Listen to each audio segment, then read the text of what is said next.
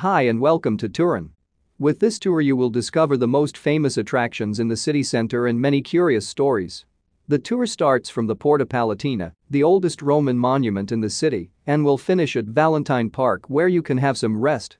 You will visit some magnificent squares like Piazza Castello, Piazza Vittorio, Piazza San Carlo, and Piazza Carignano, and also the most important city's monuments and museums like Royal Palace, Egyptian Museum and Mole Antonelliana.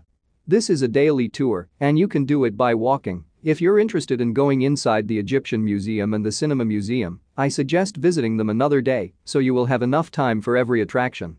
Also, you can buy the Piemont card at 36 euros for two days so you can save time and money as well as have some discounts on bus tickets.